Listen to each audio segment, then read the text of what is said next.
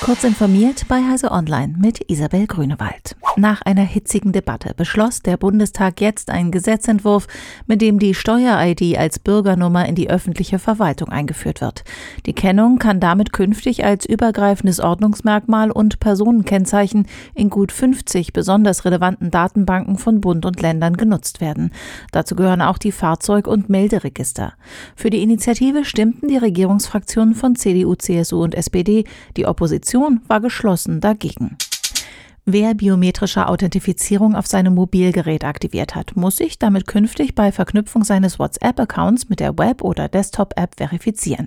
Bislang mussten Nutzer lediglich einen QR-Code mit dem Handy scannen, um WhatsApp-Accounts zur Desktop- oder Web-App hinzuzufügen.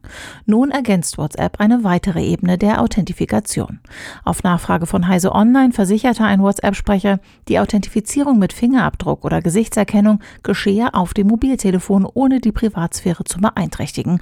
Aus Prinzip könne WhatsApp keine biometrischen Informationen einsehen, die vom Betriebssystem des Geräts gespeichert werden. Google öffnet seinen Android Play Store auch in Deutschland für Glücksspiel-Apps. Ab dem 1. März 2021 können gemäß der neuen Richtlinie auch Anwendungen für Sportwetten und Lotterien, bei denen es um echtes Geld geht, direkt im offiziellen Play Store hochgeladen werden. Online-Casino-Spiele und Fantasy Sports bleiben im Play Store auch nach dem 1. März verboten. Um eine Glücksspiel-App im Play Store anbieten zu können, muss ein Anbieter eine gültige Lizenz bei Google einreichen. Jede App durchläuft außerdem ein Prüfverfahren. Konkurrent Apple lässt Glücksspiel-Apps nach einem vergleichbaren Prüfverfahren bereits zu. Wer über das Programm Erasmus Plus einen Aufenthalt im Ausland plant, soll über die dazugehörige App künftig alle relevanten Informationen abrufen, administrative Dinge erledigen und Kontakte knüpfen können. Ziel sei es, die Mobilität Studierender einfacher, zugänglicher und inklusiver zu gestalten. Im Laufe des Jahres sollen weitere Funktionen in Erasmus Plus hinzukommen. Geplant ist etwa eine von Studierenden gespeiste Datenbank mit einer Übersicht zu Lebenshaltungskosten in verschiedenen Städten und Ländern. Diese und weitere Weitere aktuelle Nachrichten finden Sie ausführlich auf heise.de.